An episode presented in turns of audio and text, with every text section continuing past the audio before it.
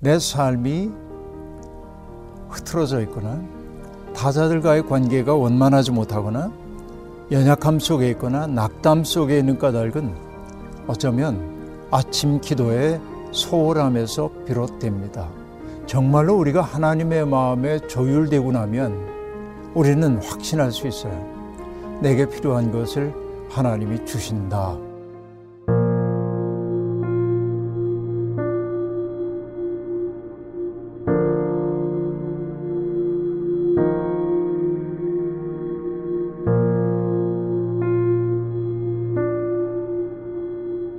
사람들은 누구나 다 기도를 하며 살 수밖에 없는데 그 까닭이 어디에 있냐면은 불안하기 때문에 그래요. 자기의 유한함을 느끼기 때문에 그렇다고 얘기할 수 있습니다. 어, 성경에서 보면은 아담과 하와가 죄를 짓고 에덴 동산 밖으로 쫓겨나잖아요. 그래서 에덴의 동쪽으로 이주하여 살았다고 얘기하고 있는데 에덴의 동쪽 땅의 이름을 놋, 영어로는 NOD라고 얘기하는데 그 놋의 의미는 요리하다, 방황하다 그런 뜻이거든요. 그러니까 땅의 이름이기도 하지만은 하나님으로부터 멀어진 인간의 어떤 그 인간의 기본적 조건 바로 그것이 노시예요. 그러니까 불안하고 방황할 수밖에 없고 어, 마음의 헛헛함을 느낄 수밖에 없고 그런 것이죠. 그래서 인간은 누구나 다 불안과 공허함을 내면 속에 간직하고 삽니다. 불안하다고 하는 것은 내 마음속에 안식이 없다고 하는 얘기이고 안식이 없다고 하는 것은 일종의 결핍이기 때문에 뭔가에 의해 결핍이 채워지기를 바라죠.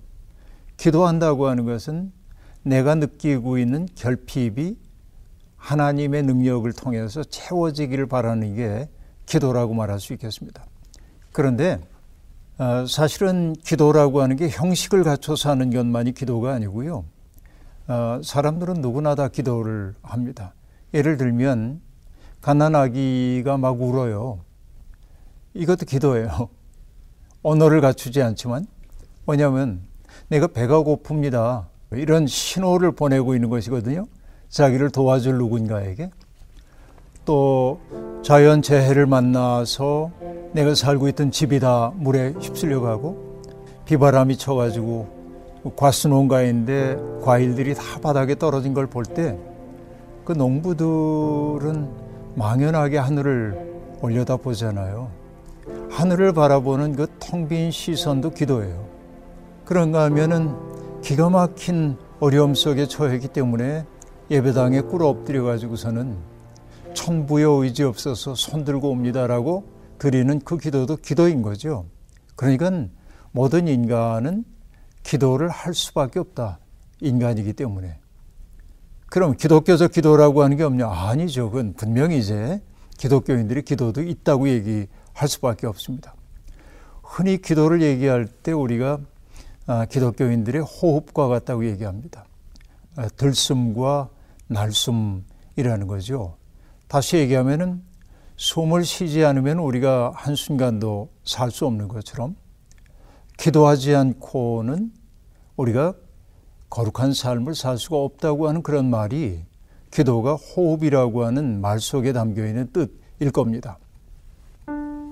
그런데 기도의 핵심은 현실이라고 하는 어떻게 보면 척박하기 이를 데 없는 상황 속에 살면서 내 영혼의 중심이신 분을 찾아가기 위해 하는 게 기도예요.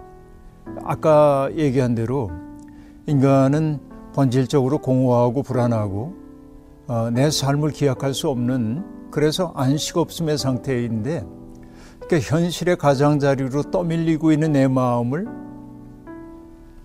영원한 평화가 있는 곳에 붙들어 매기 위한 일체의 행위가 기도라고 그렇게 얘기할 수 있겠습니다. 그런데 대부분의 사람들, 아니, 이렇게 얘기하면 실례일 것 같고요. 많은 사람들이 기도를 할 때는 언제냐면 인생의 어려움을 겪을 때 어, 사업이 어려워졌어요. 그러면 새벽 기도회를 시작합니다. 어, 병 걸렸어요. 그러면 철야 기도를 시작합니다. 이 얘기는 뭐냐면 기도라고 하는 게 문제 해결을 위한 방편처럼 많은 사람들이 받아들이고 있다는 거죠. 그가 생각하고 있는 하나님은 어떤 존재입니까? 하나님은 내가 호출하기만 하면은 언제나 달려와 가지고 내 문제를 해결해 주는 존재처럼 여기고 있는지도 모릅니다. 저는 농담처럼 얘기해요. 하나님은 비서가 아니다. 하나님은 해결사가 아니다. 그러나 많은 사람들이 기도를 할 때 언제나 하나님이 내가 바라는 것에 응답해서 내 문제를 해결해 주셔야 한다고 생각하는 경우가 있습니다. 그러다 보니까 아, 나의 문제가 해결되면 하나님이 응답해 주셨다고 기뻐하죠.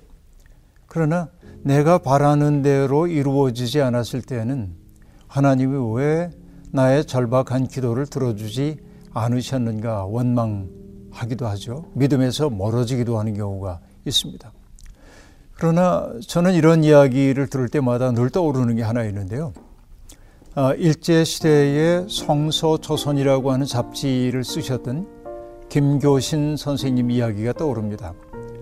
정확한 횟수는 기억이 안 나지만 1943년이 아닌가 싶은데 섣달 금음날 그는 자기의 1년을 돌아봐요. 살아온 날을. 그리고 하나님 앞에 감사의 기도를 올립니다. 하나님 지난 1년 동안 나를 보살펴 주셔서 감사합니다. 아, 그리고 이 부족한 것이 당신 앞에 바친 기도에 응답해 주셔서 감사합니다. 근데 그 뒤에 이런 말이 나옵니다. 그러나 더욱더 감사하옵기는 제 기도를 기각해 주신 것입니다. 그렇게 말합니다. 내가 절박함 가운데 바쳤던 기도를 하나님이 거절해 주신 것이 더 고맙대요. 이거 무슨 얘기지? 모두가 다 이상하게 생각할 수도 있습니다. 그러나 생각해 보면 알 수 있습니다. 어, 만약에 내가 바라는 것이 다 이루어지면 세상이 아름다워질까요? 우리들 각자 여기에 있는 모든 사람들이 저마다의 욕망을 실현하기 위해 하나님께 기도를 바쳤을 때 그 기도가 다 응답되는 세상은 좋은 세상일까요? 안 그럴 것 같아요. 그렇기 때문에 김교순 선생은 때때로 하나님이 내 기도를 기각해 주신 것이 감사하다고. 그 때문에 겸허함을 배웠고 그 때문에 다른 이들과 함께 사는 삶을 배울 수 있다고 한다면 기각된 기도가 오히려 복일 수도 있다는 얘기를 아마 그 말 속에 담아서 설명하는 것 아닌가 하는 생각이 들기도 합니다. 기도한다고 하는 게 뭘까? 흐트러지기 쉬운 나의 마음, 그 마음을 하나님의 마음이라고 하는 중심에 연결하기 위해서 드리는 게 기도다. 하나님의 마음과 내 마음을 연결하는 거죠. 사실 연결한다고 얘기했지만은 저는 조율한다는 말을 더 좋아합니다. 기타 같은 거를 칠 때 보면 줄이 너무 느슨해도 제 소리를 내지 못하고 줄이 너무 팽팽해도 제 소리를 못 내잖아요. 그러면 어떻게 해야 합니까? 기준음을 잘 잡고 거기에 맞춰 조율을 해야 하잖아요. 기도한다고 하는 것은 뭐냐? 일상을 살면서 나라고 하는 악기가 너무 긴장해서 팽팽해졌든지 느슨해졌든지 제 소리를 내지 못해요. 달리 얘기하면 하나님의 선율을 연주할 수 없는 악기가 되어버리고 말았어요. 그렇기 때문에 우리는 시시때때로 하나님의 마음이 무엇인지를 여쭙고 그 마음에 따라 나의 마음과 지향을 조율할 필요가 있는 것이죠. 아, 제가 좋아하는 음악하는 분들이 있는데요. 기타 치며 노래하는 분들인데요. 이 밝은 조명 아래에서 아, 기타를 치며 한 곡을 노래하고 나면 그러면 거의 틀림없이 기타를 새롭게 조율하고 나는 걸 봤습니다. 기도도 그런 것여야 한다. 하나님의 마음을 기준으로 삼고 내 마음을 조율하는 것이어야 한다 하는 생각이 늘 들어요. 아, 그런데 결국 그렇게 조율되었을 때 우리에게 오는 행복감이 있습니다. 그건 뭐냐? 내 마음으로 살았을 때는 이 좁은 눈으로만 세상을 바라보기 시작했습니다. 그런데 하나님의 마음과 내 마음을 연결하게 되자 나의 현실을 떨어져서 바라볼 수 있게 되었고 나의 이웃들을 비로소 하나님의 눈으로 바라볼 수 있게 되기 시작하는 거죠. 그러면 달라져요. 우리가 시편을 통해서도 여지없이 보고 있는 게 뭐냐면 단식기를 보면 내 삶이 왜 이렇게 힘들어요? 정말 많은 사람들이 나를 괴롭힙니다. 내가 더 이상 견딜 힘이 없어요. 라고 얘기를 해요. 그러다가 시인은 문득 지난날 하나님이 내게 베풀어 주신 은혜가 얼마나 컸던지에 대한 기억을 상기합니다. 그렇게 되자 문득 뭐냐면 오늘 내가 겪고 있는 이 고난이라고 하는 게 나를 무너뜨릴 수 없다는 사실을 알게 되고 그런 눈으로 현실을 바라보게 되었을 때 현실이 나를 억압하고 있던 그 힘이 사라지는 것을 경험해요. 그게 결국은 단식시라는 게 찬양으로 귀결되는 까닭은 나의 객관적 상황이 바뀌었기 때문이 아니라 그 현실을 바라보는 나의 시선과 입장이 달라졌기 때문이라고 볼 수 있습니다. 우리가 하나님 앞에 기도하는 까닭 가운데 하나는 바로 그런 거예요. 이게 이제 무엇보다 중요합니다. 그럼 질문이 생기죠. 아, 살다 보면 얼마나 많은 청해야 할 것들이 있는데 맨날 그것만 우리가 해야 합니까? 아니요. 정말로 우리가 하나님의 마음에 조율되고 나면 우리는 확신할 수 있어요. 내게 필요한 것을 하나님이 주신다라는 확신이 내게 들어와도 된다 하는 얘기입니다. 제가 좋아하는 성경 말씀이 있는데요. 요한복음 15장 7절입니다. 이런 구절인데요. 너희가 내 안에 머물러 있고 내 말이 너희 안에 머물러 있으면 너희가 무엇을 구하든지 다 그대로 이루어질 것이다 라고 말합니다. 많은 사람들이 이 구절을 읽을 때요. 끝부분에 밑줄을 긋습니다. 너희가 무엇을 구하든지 다 그대로 이루어질 것이다. 그죠? 그러니까 우리가 청하는 모든 게 하나님으로부터 주어진다고 하는 이게 얼마나 좋아요. 그러나 그것만 소비해 버리면 안 돼요. 앞에 있는 구절이 더 중요합니다. 앞에 뭐라고 얘기했어요? 너희가 내 안에 머물러 있고 라고 말합니다. 이게 전제입니다. 그러니까 정말 기도자들에게 중요한 것은 뭐예요? 하나님 안에 머무는 것이라고 볼 수 있어요. 하나님과의 깊은 일치를 이루어가는 것이라고 얘기할 수 있습니다. 이게 전제가 되어야 합니다. 예수님이 늘 하셨던 말씀이 있죠. 아버지가 내 안에, 내가 아버지 안에. 이렇게 말했던 것처럼 그 존재론적 일치를 이루는 게 우선이어야 합니다. 사는 모습은 제멋대로 살면서 하나님의 힘을 빌어가지고 내가 원하는 것을 이루어내려고 한다면 그게 좋은 믿음이라고 얘기할 수가 없죠.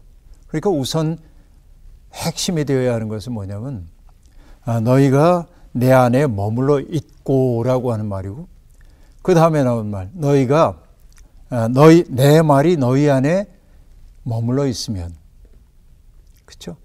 주님의 말씀이 우리 속에 머물러 있어야 한다고 말하고 있습니다. 말은 그 존재지요. 말은 존재를 얘기해요.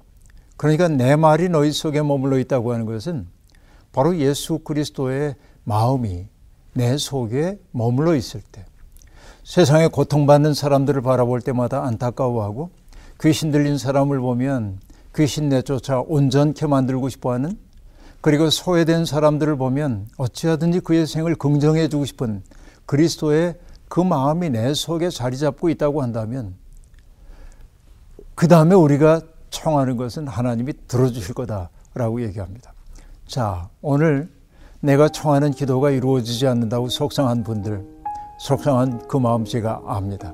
그러나 왜 내 기도 들어주지 않으세요라고 말하기 전에 하나님과의 깊은 일치를 내가 소망하고 있는지 또 예수 그리스도의 말씀이 내 속에 머물러 있는지 이걸 먼저 묻고 정말 거기에 충실하게 다시 한번 기도를 회복하면 어떨까 하는 생각이 들거든요. 제가 이제 좋아하는 어, 디에트리 보네포 목사님이 하신 말씀을 들려드리고 싶어요. 우리가 부끄럽게 낭비한 시간, 이기지 못한 유혹들, 연약함과 낙담 속에서 일하는 것, 다른 사람과의 교제나 우리의 생각에서 나타나는 무질서와 방종은 종종 아침 기도의 소홀함에서 비롯됩니다. 라고 말합니다. 내 삶이 흐트러져 있거나 타자들과의 관계가 원만하지 못하거나 연약함 속에 있거나 낙담 속에 있는 까닭은 어쩌면 하나님의 마음과 내 마음을 연결하고 조율하고 또 하나님으로부터 오는 능력을 덧입지 않았기 때문이 아닌가 생각하기도 하거든요. 오늘 기각된 기도 때문에 속상한 분들은 속상해 하기보다는 먼저 하나님 안에 머물려고 하는 노력부터 시작하면 하나님이 은혜를 베푸시리라고 생각합니다.